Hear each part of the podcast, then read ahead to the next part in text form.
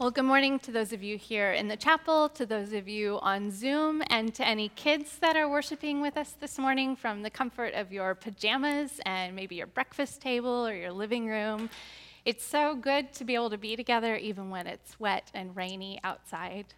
And we're going to be talking this morning a lot about hunger and about food.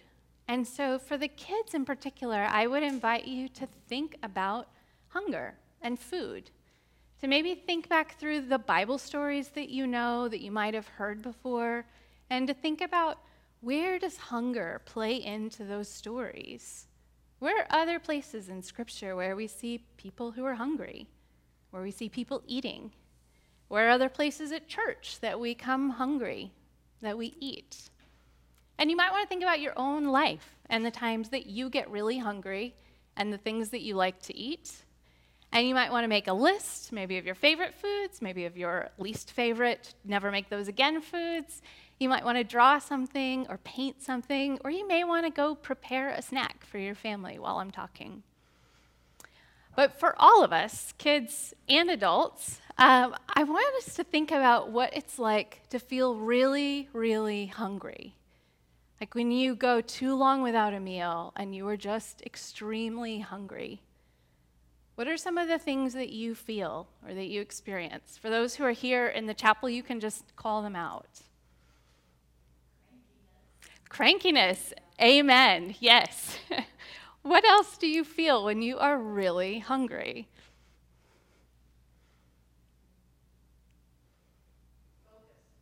Focused. Focused on what? Food, yes.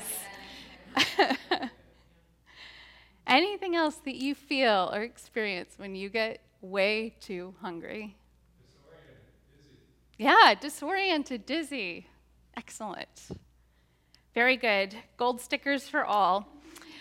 Well, I'm wondering if you ever do what I do when you get really hungry, which is to then eat a lot of something that doesn't actually satisfy you, that maybe cuts the edge and, you know, numbs the hunger, but leaves you feeling worse. And I will say, and my family can back me up on this, I am the queen of this practice. Many of you know that I have this deep and abiding love for Taco Bell and for Diet Mountain Dew, which who knows what that is made of. And for good reason, because they are really delicious. But I can tell you that when you're hungry, there is a whole world of difference between eating a Doritos Loco taco in your car by yourself, on the one hand, or sitting down at a table and maybe eating a vegetable stew that Weber has made, or a homemade biscuit and strawberry jam that Logan has made Taco Bell will fill our bellies and for me makes me happy and Jesus is present with us when we eat stuff like Taco Bell. But Weber's vegetable stew nourishes me in a different way. It connects me to the person across the table. It connects me to our shared love of food, of one another, of Jesus. It connects me to the earth and all the vegetables that grow there and all the creative and beautiful things that we can do to tend them and to prepare them. These kinds of meals that are not eaten in isolation and in a hurry and not just to take the edge off our hunger, they are so much more satisfying. They are a taste of the kind of food that Jesus wants to give us to show us that He is present in us between us, with us, and He is giving us Himself and all of creation to meet our deepest hungers, to really, really nourish us. And when we numb our hunger on things that aren't Jesus, we miss out on that kind of nourishment. Well, in that story from John chapter 6 that I read just a minute ago, these people come to Jesus who are really hungry. And he uses that hunger not to just feed them, although we'll talk about that, but to actually point them to what all their hunger is pointing them to to point them to something that they need even more, which is Himself a hunger for God that only God can feed. And this story actually takes place over a lot of verses of John, like 30 something verses. And so it's spread across two Sundays in the lectionary. And so this Sunday, we're just going to talk about the hungry piece of that verse. What does it mean to bring our hunger to Jesus? And then next Sunday, when we come back to a rather repetitive stretch of Scripture, we will talk about what is the food that Jesus wants to give us. And I just want to say before we get too far into the passage that I know that for some of us, this whole idea of eating, of hunger, of listening to our bodies and the things we put in our bodies, and even bread itself, may not feel like a very safe metaphor. And so, this is the scripture that's in front of us and what we will be talking about. But I want to acknowledge that I know these are hard words for some of us. And if there is ever a way that you would like prayer or just someone to talk to, Liz and I would love to talk and pray with you. So, this story in John 6 is actually about halfway through the chapter, and it comes on the heels of a bunch of miracles. So, earlier in the chapter, Jesus has gone across the Sea of Galilee He's gone up a mountainside, and these crowds have followed him.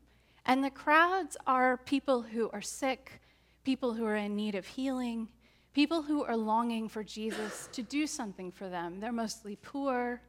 And they follow him up this mountain, and Jesus realizes they're hungry. And so he takes from a little boy a couple of loaves of bread, he gives thanks, he breaks them, and he gives them to the crowd and there's more than enough, and everybody has their fill.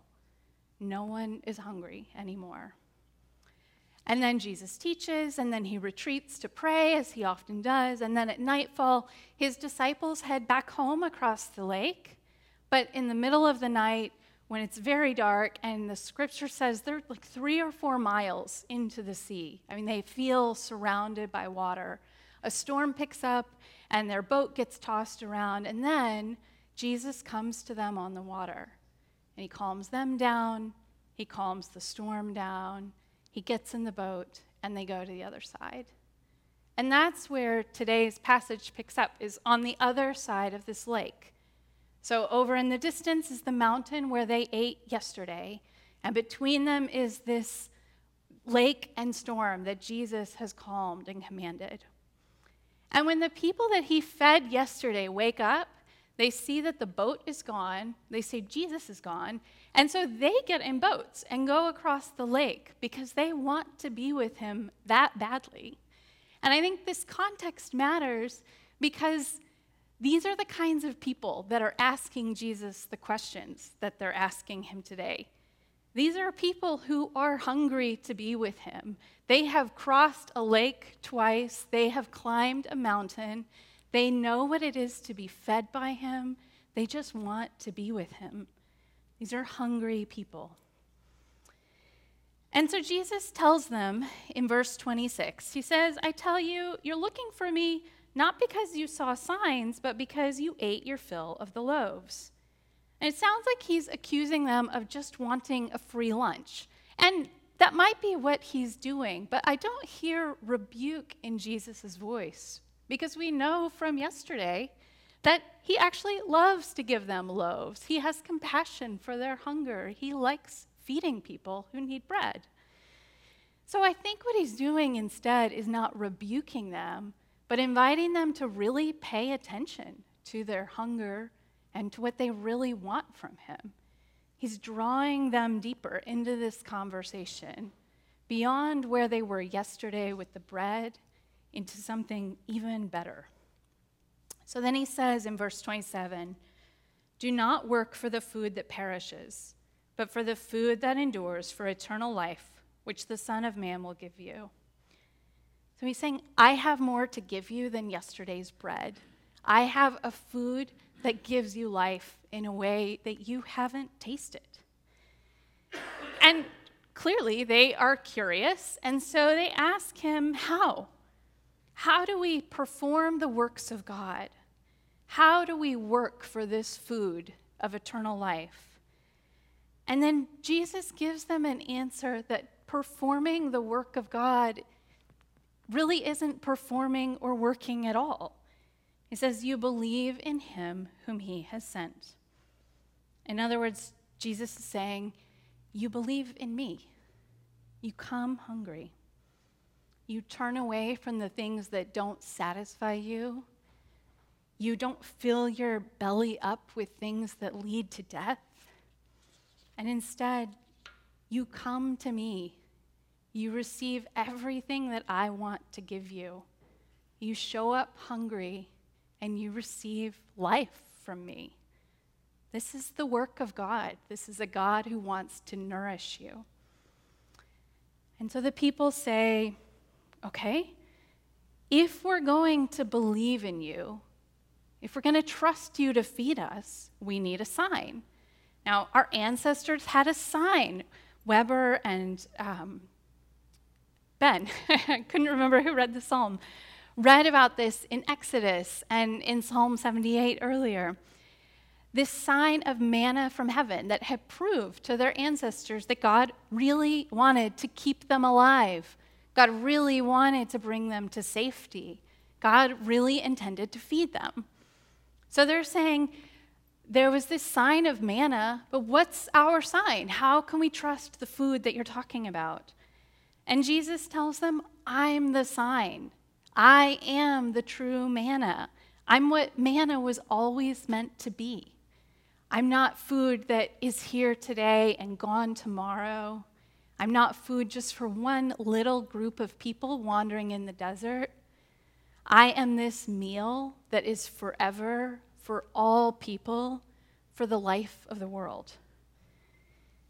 And they respond to this with what is one of my favorite lines of scripture. They say, Sir, give us this bread always. I just love how hungry and needy that is. Give us this bread always. Oops. So now Jesus has drawn them in this conversation to a point where they see they are hungry enough to really appreciate what Jesus is offering them, even if they don't completely understand. They know that they want it and they want it always. And this is when Jesus says, I am the bread of life. Whoever comes to me will never be hungry.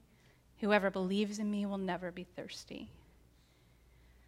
Jesus is that bread that feeds us with the life of God Himself. And all that He asks us to do is to show up hungry and to believe. And really, the whole Bible is this story of showing up hungry, of being hungry. Because these crowds that are following Jesus are hungry. And then, as we heard in those stories, their ancestors in the desert were hungry.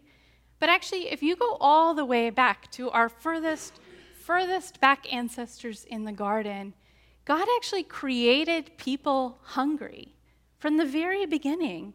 He made us hungry. It's part of being human. And the way that he keeps these hungry people alive is by giving every plant and every fruit, every vine and every tree, all of creation is like this feast that is spread for us. And then he blesses it, and he calls it all good, and he rests. Hunger is actually built into creation before the fall. Our hunger is good. It's how we're made to live. We're actually made to get our life from God and from the earth and from one another. We are made to depend on God for our life. And eating is intended to be this communion with God, this enjoyment of creation. I read this beautiful description of creation as God's love made tastable. And that's really what it was made to be tastable. And so our problem is not our hunger, our problem is actually what we feed it with. when we have all of God's good gifts at our disposal and we eat metaphorical Taco Bell. I will never slam literal Taco Bell because it's delicious, as we've established. We know from the story from Genesis that Adam and Eve actually chose the only thing in the garden that God did not give them for life. The only thing that they heard would lead to death. They chose to eat and to have communion with death instead of with God and with life and with his good gifts. And the Russian theologian Alexander Schmemann, who I read quite a bit of this week, he writes this.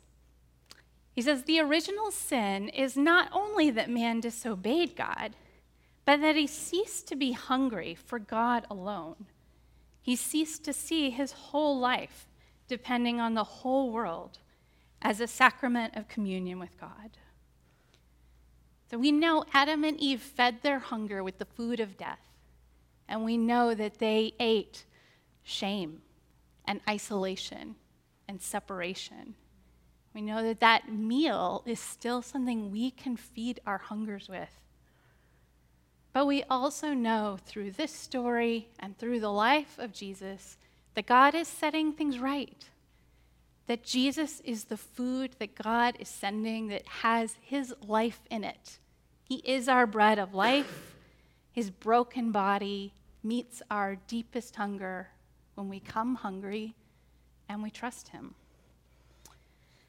So, I want to end this week just to invite us to be more hungry and to pay attention to how we experience our hunger and what we do with it. I think, like I have established with Taco Bell, we're very good at numbing our hunger or feeding things that don't actually nourish us. And our solution is not to be less hungry, but to actually be more hungry, to really pay attention to what we're hungering for and then to bring it to the only one who really can feed us. So I'm not just talking about our bellies, but about our souls. This week, I want us to think about what am I hungry for? Am I hungry to be seen, to be listened to, to be noticed, to be loved? Am I hungry for justice somewhere in the world? Am I hungry to be at peace in a body that betrays me? Or to be healed from something painful? What am I really hungry for? And then in that hungry place, do I really believe Jesus will feed me? So, the way I'd like to invite us to do this, to just pay attention to our hunger, is through something we've talked about here before, but it's called the Daily Examen. It's just a spiritual practice of St. Ignatius of Loyola. Yesterday was his feast day. If you're into saints and feasts and that sort of thing. I happen to only know that because I saw it on social media, but very convenient. And uh, this was a spiritual practice that he developed that is just a way of, at the end of each day, paying attention to what brought life and what brought death. And then using that to notice what we are hungry for and how God is feeding us. And the more we pay attention to that, the more we notice our hunger and the more we notice where God is feeding us with life, the more we can bring our lives into that feast that He has spread for us. And so there are lots of more complicated ways of doing an examen, but what I want to challenge all of us to do, maybe over dinner or maybe just before bed, every night this week, is just to ask two questions to kind of review your day welcome God's presence, and then to ask, where did I feel most alive today? Where was I feeding on the life of God? And then where did I feel the life draining out of me today? Where was I left hungry? And we're going to do this as a community. We're going to spend a week just sort of sitting in hunger and noticing and then there'll be a chance next week to, to bring those to our time of worship together. But I'm just going to pray for us And then we'll take a minute of silence before we sing. We're just going to kind of leave on this hungry note. Jesus, we are hungry people.